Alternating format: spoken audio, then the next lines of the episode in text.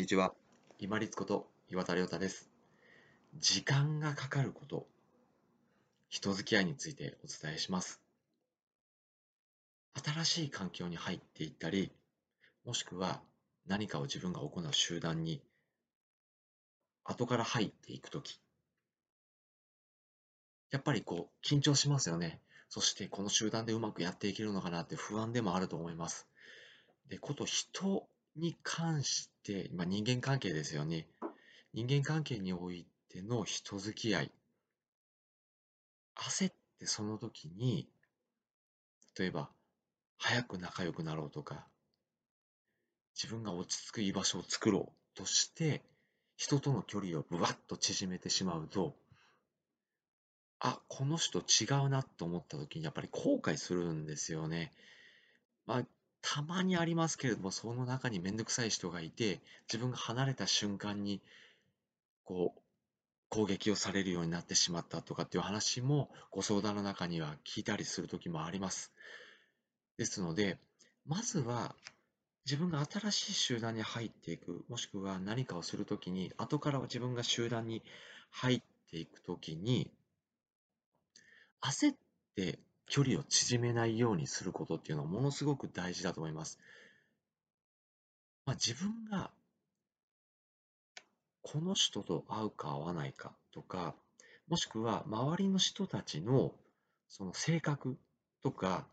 その大事にするポイント、例えば上司とか先輩が何を大事にしているのかっていうポイントとかもありますよね。あとは言動の仕方、あとは感情のコントロールとか、趣味もそうですし、好きなもの嫌いなものもそうですし、そういう人付き合いの基本になるデータっていうのを集めていくのには時間がかかりますよね。そこをまず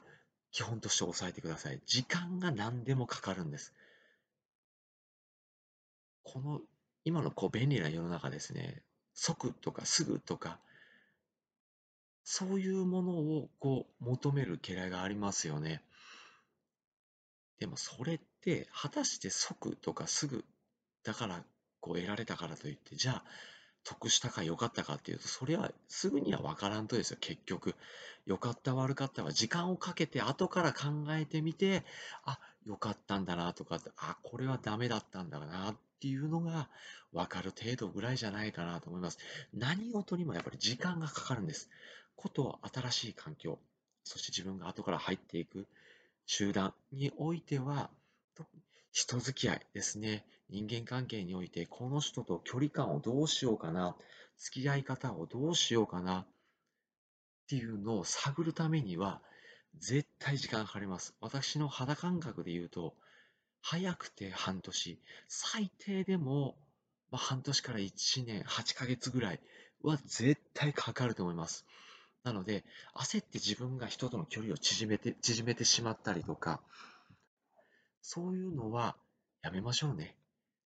後からちょっと後悔することの方が私は多いんじゃないかなと思うんです。で、やっぱり新しい環境とか、後から入っていく職場とか、学校とかっていう集団においては、もともと自分自身が緊張したり不安であったりするっていう状態になっているので、そこで、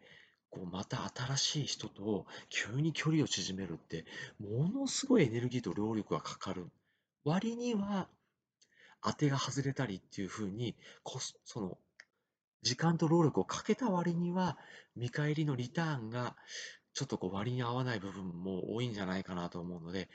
焦って人との距離を縮めたりするっていうのは避けましょうね。ゆっくり時間をかけて、周りの人の素性、性格、行動パターン、ポイントっていうのを見極めながら、徐々に徐々に詰めていきましょ